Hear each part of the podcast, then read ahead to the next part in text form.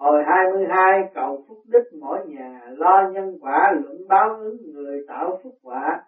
Phật Sống Tế Công giá ngày hai mươi ba tháng năm năm Nhâm Tuất một nghìn chín trăm tám mươi hai, thơ Nhân Luân Thường Thủ Gia Hòa Tán Tứ Duy Tuân Hành Đông Thân Nhân Tam Tỉnh Ngô Thân Khiết Kỷ Ý Cường Đức Tứ Hải Lạc Đạo Cần Dịch Gia Đạo Nhân Luân lo giữ bền tuân hành giới luật người thân nên tâm thời thức tỉnh thân tinh thiết bốn biển đức sâu pháp lý chuyên tế Phật tục ngữ nói không nhìn thấy quan tài không rơi lệ bất kiến quan tài bất lưu lệ. Câu nói trên bao hàm ý nghĩa tính cố chấp của con người khó bỏ được kẻ mê muội, nếu như trong đời họ không có phúc lâm chung đương nhiên sẽ hưu hưu tự đắc, coi như không có chuyện luân hồi, do đó sẽ sống đắm mê cuồng nhiệt, bị lợi danh trói buộc cuốn lôi. Chợt tới giờ phút lâm chung sắp sửa lìa đời mới than là kiếp người như mộng, nhưng đã muộn rồi. Từ xưa tới đây dù giàu sang phú quý tới đâu, đến lúc sắp sửa về chầu dương dương đều buông lời than như vậy. Bởi lúc sống luôn luôn tham danh trục lợi, cho nên có câu nói sống không tu nhân tích đức sắp chết mới nói điều thiện, thì chẳng hóa ra là lúc sống tâm còn có dư mà thiếu sức sao, hay là lúc có dư mà tâm không đủ. Theo như ta thấy những kẻ lực dư mà tâm thiếu thì nhiều, còn tâm dư mà lực thiếu thì ít. Đó là căn bệnh của chúng sinh. Thái sinh thưa ân sư, tại sao chúng sinh lại mắc phải chứng bệnh này và nguyên nhân vì đâu?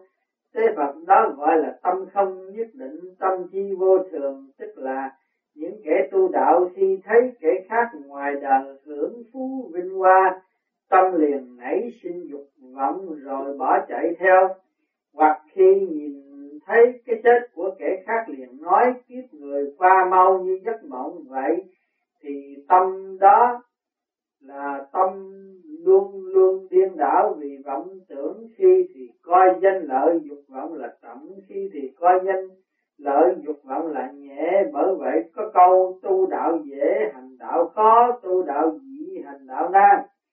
Thái sinh quả đúng như vậy. Sách có nói tu đạo một ngày Phật ở trước mắt, tu đạo một tháng Phật ở cuối trời, tu đạo một năm Phật liền chẳng thấy, tu đạo nhất nhật Phật tại nhãn tiền, tu đạo nhất nguyệt Phật tại thiên biên, tu đạo nhất niên Phật tụ bất kiến. Kẻ mới phát tâm tu đạo khí tiết mãnh liệt, xong một thời gian sau đạo tâm đánh mất. Thế Phật sở dĩ tu đạo khó là bởi vì lẽ đó, còn nếu như tu đạo dễ thì ngày nay tiên Phật hẳn là chẳng phải khổ sở vì chúng sanh. Thôi chúng ta chuẩn bị vì chúng sinh đi kiểm soát dân cư xem sao. Thái sinh thưa ơn sư thầy, và con không phải là cảnh sát làm sao kiểm soát dân cư được. Thế Phật, sự kiểm soát dân cư của thầy trò mình khác với sự kiểm soát của cảnh sát ở thế gian. Cảnh sát kiểm soát dân cư chỉ là đối chiếu hộ tịch không mà thôi, còn chúng ta kiểm soát dân cư với thiện chí nên ý nghĩa khác nhau. Thái sinh thưa ân sư dạy rất đúng, con xin thi hành theo ý thầy. Tế Phật mau lên đại sen, thầy trò mình khởi hành. Thái sinh thưa con đã sửa soạn xong, kính mời ân sư lên đường.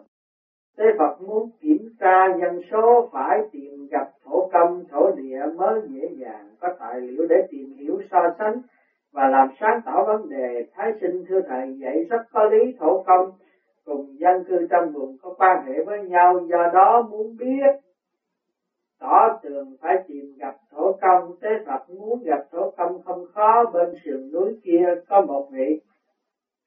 Tế Phật giảm tốc độ đài sen đáp xuống bên sườn núi. Thổ công đang ngồi uống rượu và đàm luận say sưa với mấy vong hồn lương thiện, không ngờ rằng có Tế Phật tới bàn hoàng, chẳng biết xử trí ra sao, vội vã đứng lên đón chào hỏi han. Phúc thần Quan nhân tới Phật tới thăm, tiếc rằng tiểu thần tiếp đón không được chu toàn, xin rộng lòng tha thứ. Thế Phật không ngờ Trần Phúc Thần còn thích thơ men. Phúc Thần quả thật là xấu hổ, xấu hổ bữa nay may mắn hẹn được gặp mấy bạn hiền tại đây, nên chỉ uống vài chén để vui vậy mà thôi. Kính mời Thế Phật ngồi. Còn thưa, không rõ đại danh của vị Thế Phật dẫn đi theo. Thế Phật đó là Thiên Bút Thái Sinh thuộc Thánh Hiền Đường. Phúc Thần, à thì ra là người ngồi đàn cơ của Thánh Hiền Đường đã được kính phục từ lâu. Thế Phật, Phúc Thần vẫn được mạnh giỏi chứ. Bữa nay chúng tôi tới đây làm rộn, thực quả là ấy nấy vô cùng. Phúc Thần, thưa không phải vậy, được hân hạnh Thế Phật tới thăm tôi rất là làm vinh dự. Thế Phật, Trần Phúc Thần, bữa nay chúng tôi tới đây là muốn tìm hiểu về những điều lành dữ của dân cư trong vùng để làm tài liệu cho bộ sách Trời Nhân Gian Du Ký, là cuốn cuối cùng trong ba cuốn nói về ba cõi thiên địa nhân. Mong được Phúc Thần hướng dẫn chúng tôi đi dạo thăm quý vùng để biết rõ sự tình. Phúc Thần, à thì ra nguyên nhân là như vậy, nhưng xin quý vị nghỉ chân một lát, sau đó tôi hướng dẫn đi coi xét mọi việc. Thế Phật, việc công quá gấp không thể trì, gấp không thể trì hoãn. Phúc Thần, nếu vậy thì chúng ta phải đi ngay. Tế Phật và Thái Sinh cùng Phúc Thần đi tới khu dân cư. Phúc Thần, tôi xin trình bày hoàn cảnh của gia đình này. Vợ chồng họ hòa hợp, con cái thông minh khỏe mạnh. Chồng là giám đốc một công ty bán thực phẩm nên phải điều hành mọi việc của công ty. Người vợ kiếp trước sống hiền lương, luôn luôn giúp đỡ kẻ nghèo khổ, do đó đã gây được nhân tốt cho kiếp này. Hiện giờ lại đang tu theo pháp môn Phật giáo Tịnh Thổ, đất Phật yên lành. Thái Sinh Phước Huệ song tu, quả là rất hay, đúng là tiêu chuẩn hạnh phúc gia đình.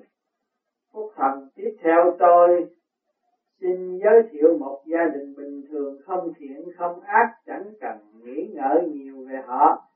Thái Sinh, hay lắm Phúc Thần, gia đình thứ ba này vốn được phúc báo, nhưng nữ chủ nhân từ nhỏ vốn sống cuộc đời xa hoa, không hề biết tiết kiệm là gì. Khi lập gia đình, chồng đi làm, ở nhà một mình buồn bã vì không có việc gì làm, nên đã la cà hàng xóm láng giềng, ngồi lê đôi mắt, khẩu đức không tu, tạo nhiều khẩu nghiệp, tiêu diệt phúc đức, đánh mất hòa khí trong gia đình.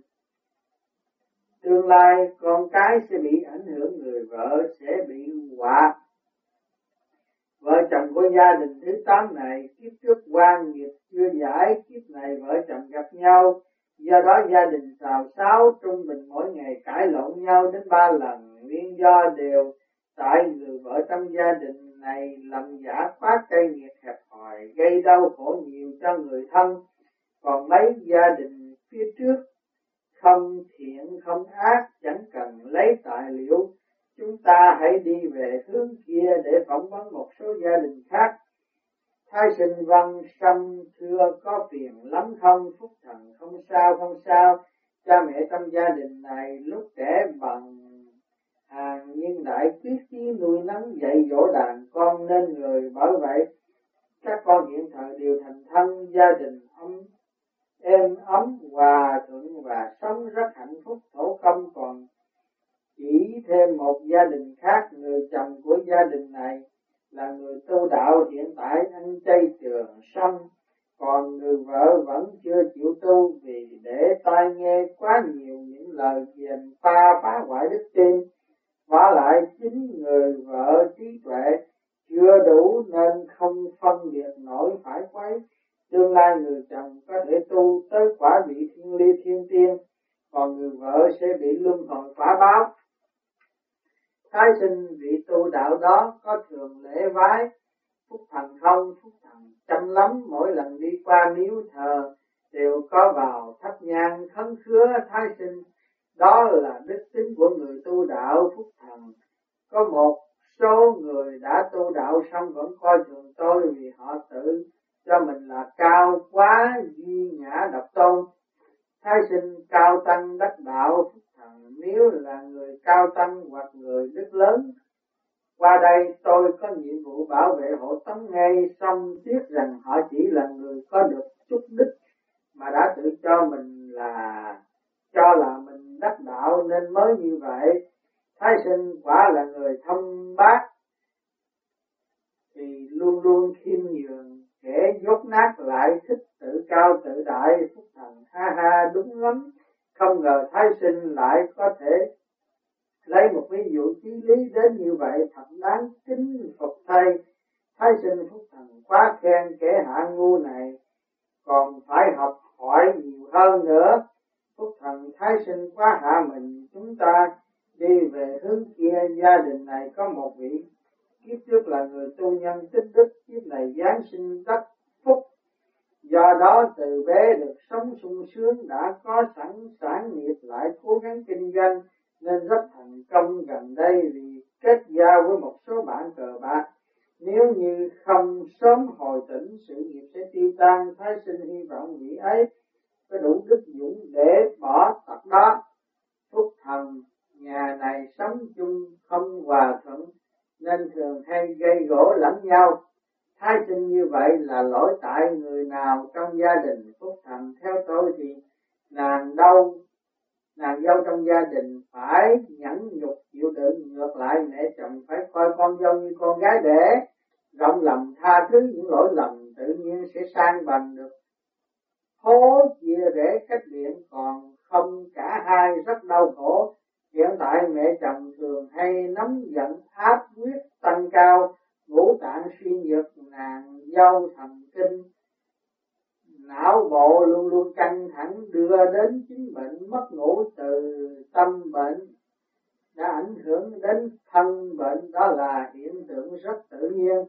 Thái sinh đó là nghiệp chướng của nhiều kiếp trước. Phúc thần điều đó kính xin tới Phật giảng giải dùm cho. Tới Phật tuy là nghiệp chướng xâm, nếu biết nghe lời của những vị chân tu khuyên giải, tự nhiên có thể đổi tính nóng giận thành tính hiền hòa.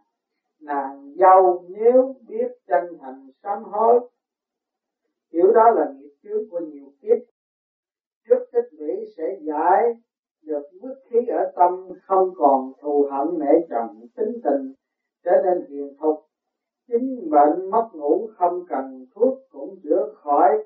Còn mẹ chồng nếu như lúc tuổi còn trẻ mà biết tu tâm dưỡng tính, hẳn là tới lúc tuổi già không có tật cố chấp cùng tâm phân biệt, để đến nỗi gia đình mất hòa khí. Phúc thần lời dạy của Thế Phật vô cùng hữu lý. Bây giờ chúng ta tới phỏng vấn một gia đình khác. Thái sinh thưa hay lắm, Phúc thần gia đình này hiện giờ sự nghiệp đang lên như diều gặp gió, vì có cả một công xưởng lớn đang trên đà phát triển mạnh mẽ. Chẳng rõ vị chủ nhân này kiếp trước có tu hay không mà kiếp này được sinh nơi phúc địa. Chỉ tiếc rằng trong lúc sự nghiệp đang lên lại bắt đầu sống cuộc đời ăn chơi hoang phí, lấy vợ bé giấu kín một nơi. Theo tôi thấy chẳng bao lâu nữa sẽ nếm mùi đau khổ. Thái sinh xin hỏi dân cư quanh vùng thường lễ bái cầu xin thổ công, thổ công có gia hộ cho họ không? Phúc thần quả phúc không có cửa, do người tự chốt. Quả phúc vô môn, duyên nhân tự chiêu. Họ lễ bái tôi mới chỉ là bày tỏ sự thành tâm mà thôi, còn nếu như không tự mình tu nhân tích đức, chỉ nghĩ lại vào sự gia hộ của tôi thì đó là tự hại mình. Còn nếu giữ được trung hiếu tiết nghĩa, tôi sẽ trình lên cõi Nam Thiên, khi đó hẳn là được tưởng thưởng. Thái sinh à, thì nguyên nhân là như vậy. Xin hỏi kiếp trước của thổ công như thế nào? Phúc thần ha ha, muốn biết về gia thế của tôi sao? Được, để khuyên rằng người đời tôi xin tường thuật lại. Kiếp trước tôi sống tại Bành Hồ, lúc còn trẻ đã thích làm việc nghĩa, do đó mỗi khi thấy người hoạn nạn cần cứu giúp tôi liền phát tâm ngay. Bởi vậy sau khi địa cần được Minh Vương tưởng thưởng cho ở lại sở tu thiện để tu luyện thành thức rồi được cử tới phục vụ tại đây. Thái sinh vụ của thổ công như thế nào, phúc thành vụ của tôi như cảnh sát ở thế gian, nên trong khu vực này những điều thiện ác xảy ra tôi đều ghi chép đầy đủ rồi trình với thành hoàng địa phương, âm phủ và cõi tam thiên. Tương lai họ sẽ nhận được sự báo ứng rất là thực tế như vậy. Người đời chớ nghĩ là thiện ác không báo ứng, mà chỉ là chỉ chưa tới lúc, còn tới lúc rồi thì chẳng thể tránh thoát nổi. Thái sinh đa tạ sự chỉ dẫn của thổ công bữa nay. Phúc thần không có chi, không có chi quý đường vì sứ mệnh khuyên răn người đời đã phát tâm viết sách nhân gian du ký, nên mới cần tìm hỏi những tài liệu thật. Việc làm đó rất tốt, tôi rất lấy làm hân hạnh được giúp đỡ quý đường. Thế Phật bữa nay thời giờ đã trễ, hãy tạm kết thúc tại đây. Thái sinh tạm biệt Phúc Thành. Phúc Thành hy vọng sớm gặp lại Tế Phật. Trò ngoan hãy chuẩn bị trở lại Thánh Hiền Đường. Thái sinh thưa, con đã sửa soạn xong, kính mời ân sư khởi hành. Tế Phật đã về tới Thánh Hiền Đường. Thái sinh xuống đại sen hồn phát nhập thể xác.